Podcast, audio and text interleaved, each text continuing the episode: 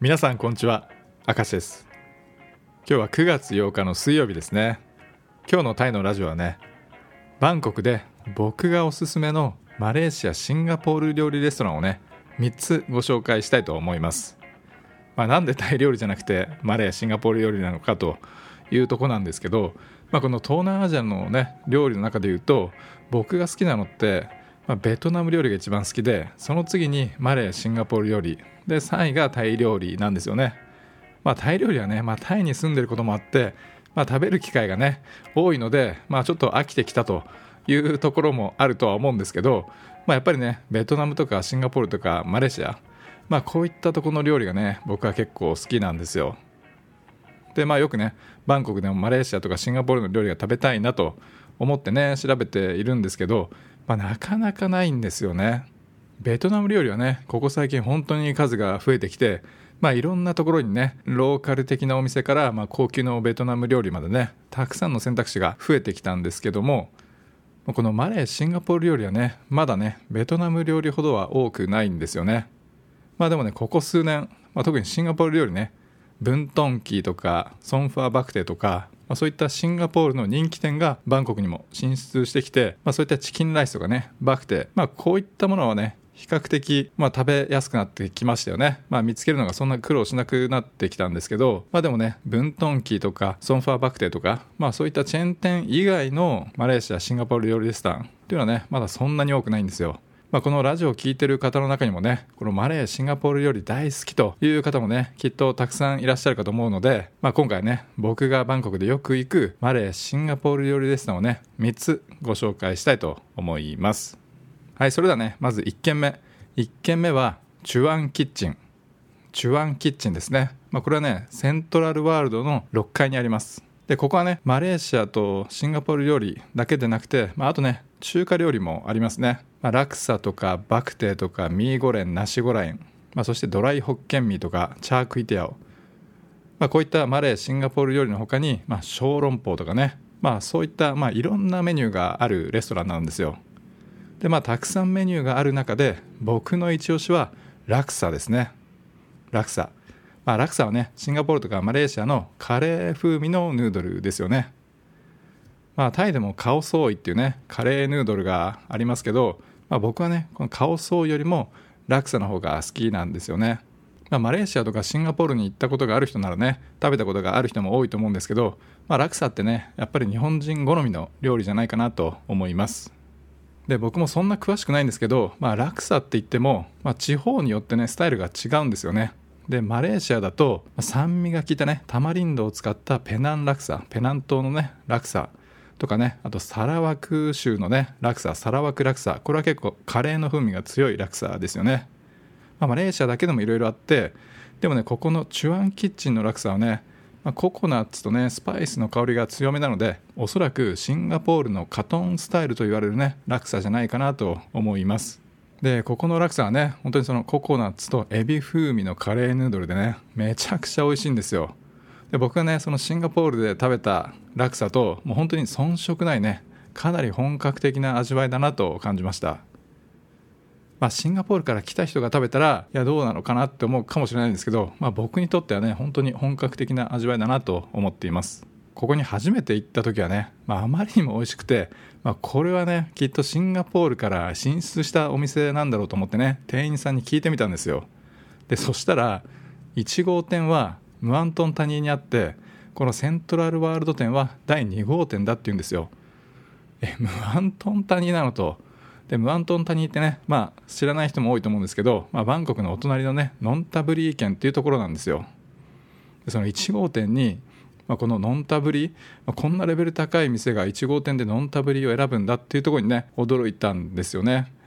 じゃあねそのオーナーがシンガポール人なのかなと思ってねまあ、それも聞いてみたんですけど、まあ、タイ人だって言うんですよね。でまたそこに驚きましたよね。まあ本当にね本格的な味わいなのでなかなかねこのコロナ禍で、まあ、マレーシアとかシンガポールに行けなくて、まあ、落差に飢えてるという人とか、まあ、カレーヌードル好きな人はねぜひここのチュワンキッチンの落差を試してみてほしいですね。で落差の他には僕がいつも頼むのはサテですね、まあ、焼き鳥ですよね。でこのサテも美味しいんですよ、まあ、サテはねそのピーナッツバターってですね。ピーナッツが入った、まあ、ちょっと甘めのね、えー、タレにつけて食べる、まあ、カレー風味の焼き鳥なんですけど、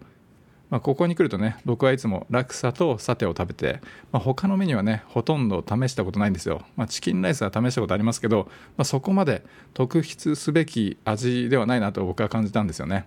でもねここのラクサとサテはね本当に自信を持っておすすめできますのでまあ、マレーとかシンガポール料理ね植えてるっていう人はねセントラルワールド6階のチュアンキッチンチュアンキッチンに行ってみてほしいなと思います。で続いて2軒目。2軒目はマカンマカンですね。マカンマカン。マカンっていうのはマレー語で食べるっていう意味ですよね。でこのマカンマカンはスクンビットの沿い16にあります。シャーマレジデンスかな、まあ、そういうサービスアパートがあるすぐ向かいのねタウンハウスが何軒か並んでるところの一番左端にあるんですよ。まあ、本当にねタウンハウスのちっちゃなレストランなんですけど、まあ、ここがね侮れないんですよ。でこのマカンマカンはマレーシア料理だけじゃなくてパスタとかハンバーガーとかね、まあ、あとはフュージョン系の料理があるんですけども、まあ、そうやって聞くと、まあ、何でもありのなんちゃってなんじゃないのって思うかもしれないんですけど、まあ、ここがね結構本格的なんですよね。まあ、ここもね、まあ、ナシゴレンとかミーゴレンとか、まあ、いろんな料理があるんですけど、まあ、僕の一押しはペナンホッケンプラウンミーですね。まあ、ペナンスタイルのエビ麺ですね。まあ、これペナント行かれたことある人はねご存知だと思うんですけど、まあ、これがね絶品なんですよ。もうこのねスープから濃厚なエビのね香りがしてこのマレーシアとかシンガポールのエビ麺プラウンミーが好きな人はもうこの匂いだけでたまらないと思うんですけど味もねその匂いだけじゃなくて味も濃厚なエビの味がするんですよね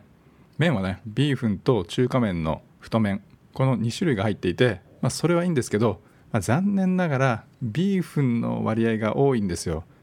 これがね個人的にはちょっと残念なんですけど、まあ、本当はねこの中華麺のね太麺メインでがっつり食べたいんですけど、まあ、ビーフンの方が多いのでお腹いっぱいにはならないんですよね僕の場合ね、まあ、女性だったら十分な量だと思いますけど、まあ、男性でねよく食べる人にとってはちょっと物足りないかもしれないですね。まあ、なので、まあ、サテとかね、まあ、何かもう一品頼んでもいいかもしれないですね。もうマカンマカンに来たらもうぜひねこのペナンホッケンプラウンミーこれを試してほしいですね。でこのマカンマカンにはね一つ要注意メニューがあるんですよ。それは何かというとデビルカレーっていうカレーです。これがねもうめちゃくちゃ辛いんですよ。僕はそんなにね辛いのは弱い方じゃないんですけどこのカレーはねめちゃくちゃ辛かったです。食べきりましたけどもう汗だくでもう唇がヒリヒリねしびれながらようやく完食したっていうね感じでした。まあ味は美味しかったんですけどね、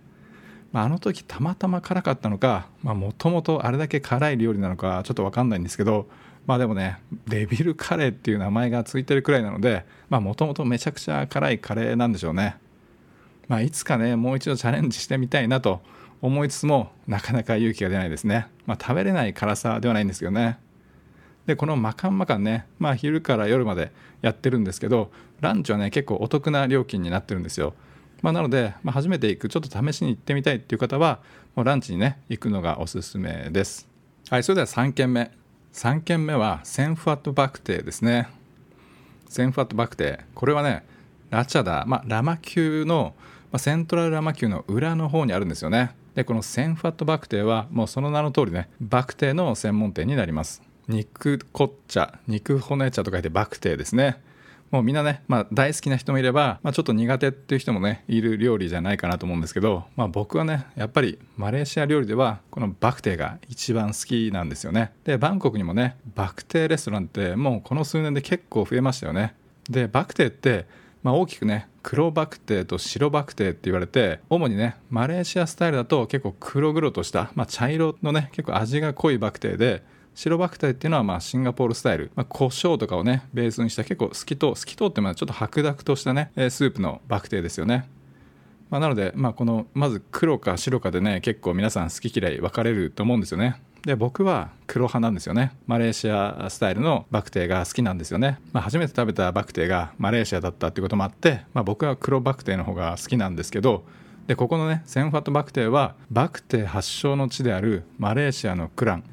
クランっていう地方のスタイルのバクテーなんですよ。で味はね結構濃いんですけど、まあ、これがねもう癖になる中毒性のある、まあ、味わいなんですよね。味めちゃくちゃ濃いので味濃くてしょっぱいのが苦手っていうことはね、まあ、ここ絶対合わないと思うんですけど、まあ、そういうねがっつり味の濃いバクテーを食いたいという方はねここはもうドンピシャでハマると思います。でまあここバクテ専門店なので、まあ、いろんな食べ方を選べるんですよね、まあ、汁ありと汁なしも選べますし部位別にねスペアリブだけとか、まあ、いろんな部位別にも選ぶことができるんですよ。で僕はいつもね M サイズ380バーツだったかな。M サイズのホットポットに入った、バクテを、まあ、これ僕は1人で食べちゃいますね。でこのね全振りっていうんですかね。このホットポットの場合は M か L サイズがあって、まあ、普通1人だったら M サイズも多いと思うんですけど、まあ、僕はねここに行く時ってもうバクテーに飢えて禁断症状が出てここに食べに行くって感じなので M サイズでも1人で余裕で食べれちゃうぐらいねここのバクテーは好きですね。まあ、なのでねこのマレーシアスタイルのこの黒バクテーが好きという方はねこのセンファットバクテー絶対気に入ると思いますのでぜひ行ってみてほしいですね。でここはね、まあ、マレー料理レストランというだけあってフィッシュヘッドカレーもあるんですよ。魚の頭がねドーンと入ったカレーですよね。これもマレーシア料理を代表するね一つのメニューじゃないかなと思うんですけどまあ、このフィッシュヘッドカレーね、まあ、これいつも気になってくるんですけど、まあ、ここに来るときはね、まあ、さっき言った通りもうバクテー食いてと思って行くのででバクテーを腹いっぱいになるまで食べちゃうのでこのフィッシュヘッドカレーをね試せてないんですよ。ここのフィッシュヘッドカレーね食べたことあるよという人がいたらねぜひコメント欄に書き込んでほしいです。フィッシュヘッドカレーはね650バーツもするのでなかなか気軽に頼める金額ではないんですよね、まあ、なのでねまあ、1人じゃなくて、まあ、2人とか3人とか来た時に、まあ、バクテーとねこのフィッシュヘッドカレー、まあ、両方結構味が濃い食い物なので、ま、どっちかにするって感じですかね。次こそはこのフィッシュヘッドカレー、ま、試してみたいなと思っています。でこのセンファットバクテーは、まあ、このラチャダー店の他にもね昔はショー DC っていうもう今やちょっとゴーストタウンと化してるでっかいショッピングモールね RCA の近くにある。あそこにもね2号店が入ってたんですけどでおそらくねもうその小 DC のね視点はもうないと思うんですよね。もうあそこほとんどお店が撤退してるのでおそらくこの今のラチャダー店しかね本店しかないと思うんですけど、まあ、ここもね行きづらいんですけど、まあ、バクテー好きな人はねぜひ行ってみてほしいなと思います。はい以上でね僕がお気に入りのマレーシンガポール料理レストランをね3つご紹介しました。1つ目がセントラルワールドのチュアンキッチン。2つ目がソイ16のマカンマカン。で3つ目がラチャダーのセンファットバクテですね。まあ、このレストランはね本当にどのレストラン行っても満足できるんじゃないかなと思いますのでこのマレーシンガポール料理ね食べたことないという方もね是非行ってみてほしいですね。で逆にねおすすめのレストランがあればね是非教えてほしいですね。昔はねエカ前のソイジューにもねアンクルジェフズキッチンっていうマレーシア料理ありましたけど、まあ、残念ながらね今 Google マップ見たら閉店になってしまってましたね、まあ、結構ねこのマレーシアシンガポール料理レストランって、まあ、できても結構閉店しちゃうことも多いんですよね。まあ、なのでね今日紹介した3件はね今後もこのバンコクでね続いていってほしいなと思っています。はいそれではね今日はこんなところで終わりにしたいなと思います。今日も最後までお聴きいただきましてありがとうございました。また明日お会いしましょう。